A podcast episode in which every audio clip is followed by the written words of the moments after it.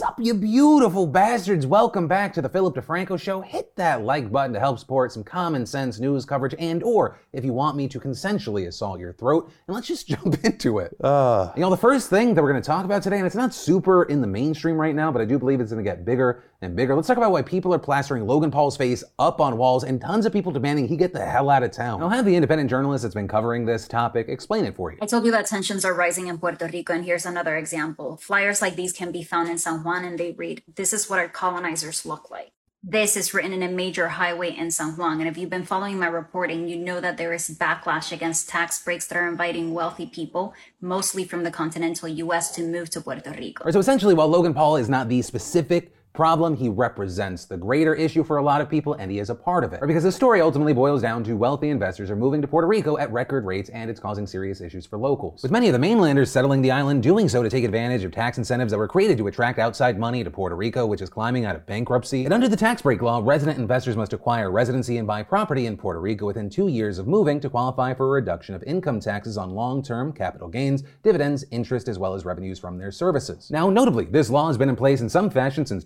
2012, but the appeal of the tax breaks have increased significantly in recent years. Right after Hurricane Maria devastated the island in 2017, displacing thousands from their homes, housing prices dropped and investors moved in to swoop up the cheaper properties. And the number of applications from people trying to become resident investors has skyrocketed during the pandemic as more people moved to remote work. In fact, as of this past October, the island had received a record 1,349 applications in 2021. With the New York Times noting while there are new settlers beyond just those who want tax breaks, it is the finance and tech investors who have formally applied for tax break status who have drawn the most attention. With the island specifically attracting many cryptocurrency traders, but also other prominent names as well. And of course, among those, last February, you had Logan Paul announcing on his podcast that he was moving from Los Angeles to Puerto Rico. And while he claimed there that the tax breaks weren't his primary reason, he did cite them as one of the reasons. It's getting crazy here in California, you know, paying taxes. Uh, Everybody and, is leaving. And for and for what? Because the potholes in the streets are not fixed.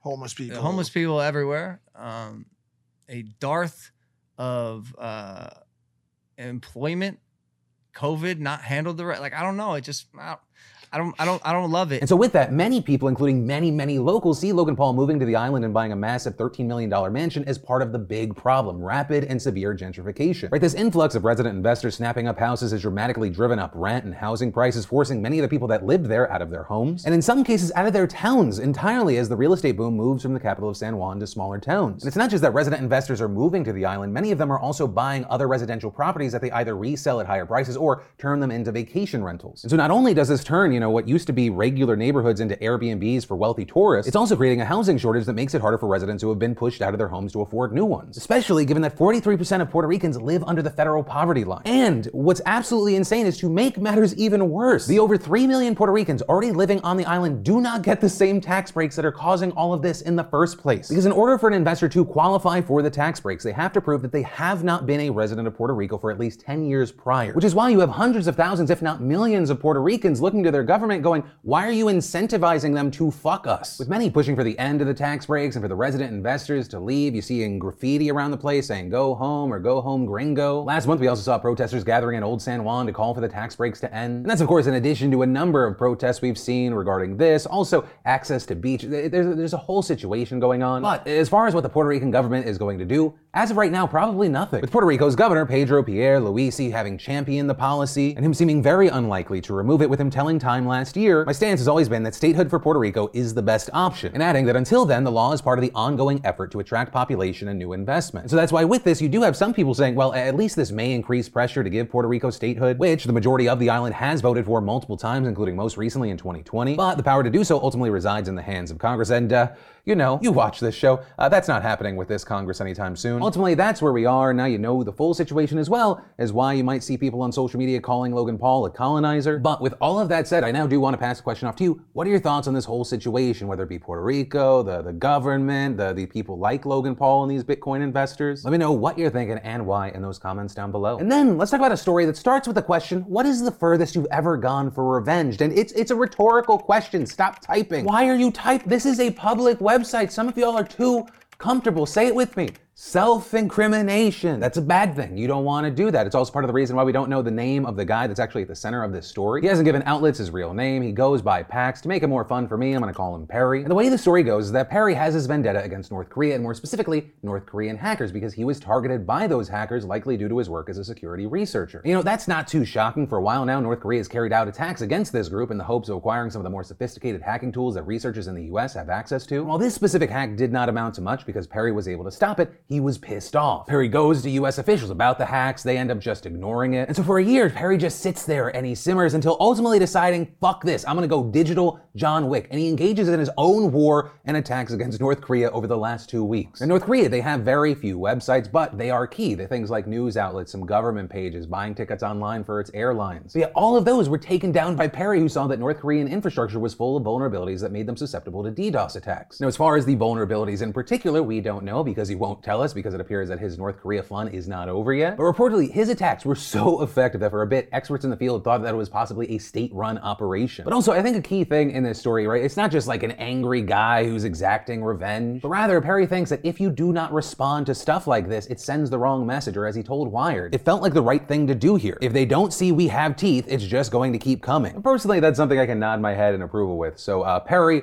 you are our BAMF of the day. But from that, I want to take a second to thank the sponsor of today's show, Truebill. I think most of us could stand to save more and spend less, right? And if that sounds like you too, then you should check out Truebill. Truebill is an all-in-one personal finance platform that helps you manage subscriptions, lower bills, monitor your credit score, and build your savings all in one place. With their smart savings account, you can choose the amount and frequency, and Truebill automatically deposits savings into your smart savings account that you can withdraw from anytime. Also, another fantastic feature is their credit score monitoring, which alerts you to important events that impact your score while offering insights on ways to improve it. And my personal favorite, Truebill subscription cancellation feature. It safely and securely identifies recurring charges and cancels unwanted subscriptions with just one tap. No need to go through that run around with a customer service. They do the work for you. And Truebill uses bank level encryption. It doesn't store your credentials nor sells your information to any third party. Gain control of your finances today through actionable insights into your spending habits. And to download Truebill for free, just head on over to truebill.com slash Phil or simply click the link in the video description down below. And then let's talk about you looking slim thick, which is a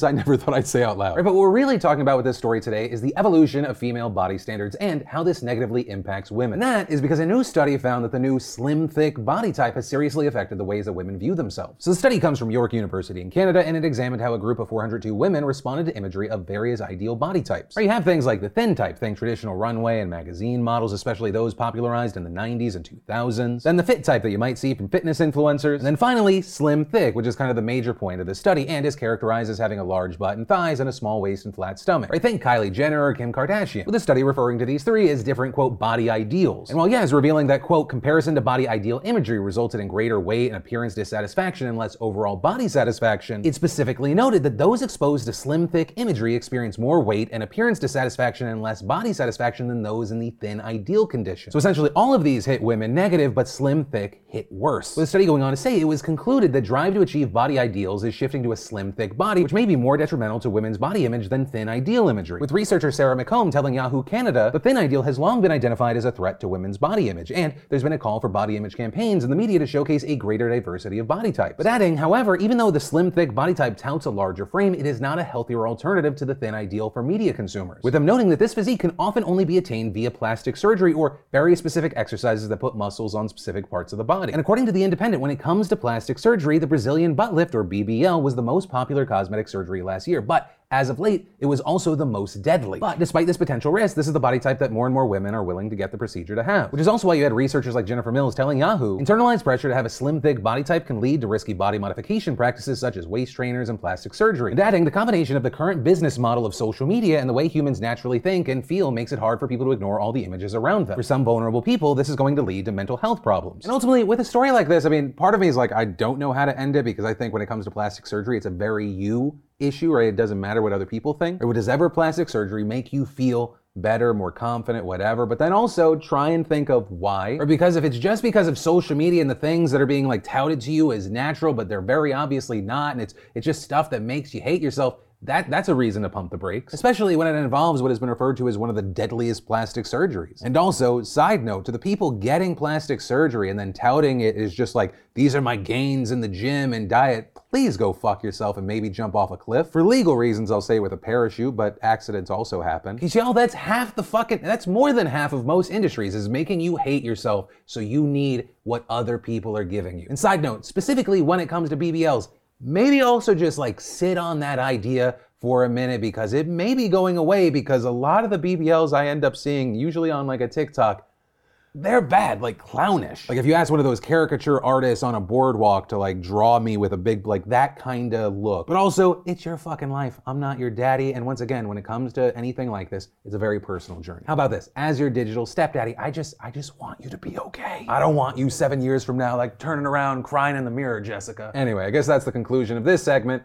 white man uh, talking about women's bodies. And then, in huge business news, let's talk about why Meta, Facebook's parent company, did a fantastic impression of Peloton stock last night. Because it was so massive, Mark Zuckerberg might have actually had an emotion and shed an oily tear from his animatronic face last night. The stock after market last night crashing nearly 25%, meaning that around $200 billion in market value just disappeared overnight. And as far as why this happened, it's because Facebook revealed in its quarterly earnings report yesterday that for the first time in its 18 year history, Facebook actually lost daily users. Which, while it's kind of a small number. They only lost about half a million, which is a lot, but not really when you consider that about 1.93 billion users log in a day. But it did spark concerns because the affected markets were Latin America and Africa, which Facebook has been relying on for growth after America and Europe just stopped getting new users years ago. And the thing is, there's a lot more factors at play than just oversaturation in the market. They have what some would call the Fox News problem. They have a problem getting younger demographics. With younger people flocking to platforms like TikTok, and on top of that, Meta is still facing a lot of scrutiny from regulators around the globe, and that pressure might be finally catching up with them. And that's in addition to Facebook being all in on trying to force the metaverse with its Facebook Reality Labs losing $3.3 billion in its most recent quarter. Which personally I'm kind of okay with because kind of hoping that Facebook understands the metaverse and they're the ones that get it right. It's kind of like rooting for IOI and Ready Player One. But also it wasn't complete bad news for Facebook. Their other platforms like Instagram, WhatsApp, and Messenger continue to add some users. With Zuckerberg telling us in this exclusive interview that he's not worried about the losses. Great question, Philip. Last year was about putting a stake in the ground for where we are heading. This year is going to be about executing like a regular human person. With Zuckerberg also emphasizing that they're not going to abandon its core apps and that they're very focused on Reels right now, of course, Facebook's TikTok reskin. But yeah, ultimately that's where things are now. And the question now I just proposed to you, and this is going to be different depending on which platform you're watching this on. One, if you use Facebook, how much and what for? And two, what would you say are the kind of like the top two social media services that you use? For me personally, these days I would say YouTube and TikTok. It's maybe even even, especially since TikTok, the algorithm, like it's not feeding me dumb, childish bullshit. But yeah, let me know. And then let's talk about the massive weather problem right now. Like we already knew this was going to be bad when winter and ice warnings were issued to over 110 million people from New Mexico to Canada. And so far, those warnings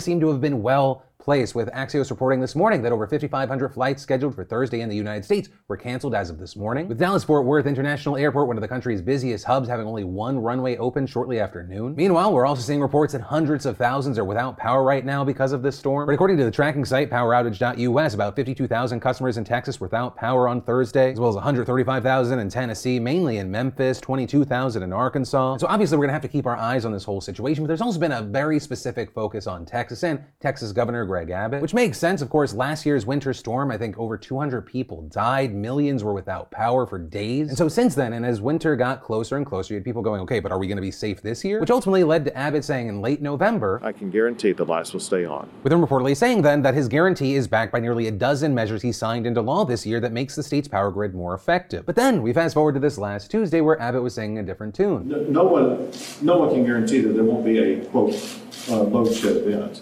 But still, I do want to note that does not mean that everything is definitely guaranteed to be completely fucked, uh, just as bad as last year or even worse or anything like that. Because as reports have noted, the Electric Reliability Council of Texas CEO Brad Jones told the Texas Tribune that he expected to see electricity demand peak at record levels at early Friday, even surpassing that experience during last year's deadly winter storm, but adding that ERCOT had a much larger cushion of power available to the grid now and should cope, with reports going on to explain that a major factor in last year's widespread power outages during that cold snap was pre-existing shutdowns of natural gas plants, which I guess to summarize, theoretically things could get much worse because we don't know what's going to happen until Friday when peak demand is going to be hit. But it does appear you have Jones saying we are prepped for this. And so hopefully for our brothers and sisters in Texas, that is true. But ultimately, that is where that story and today's show ends. And so as always, thank you for watching, like, and hitting that subscribe button, joining the family for these daily dives into the news. I love yo faces, and I'll see you next time.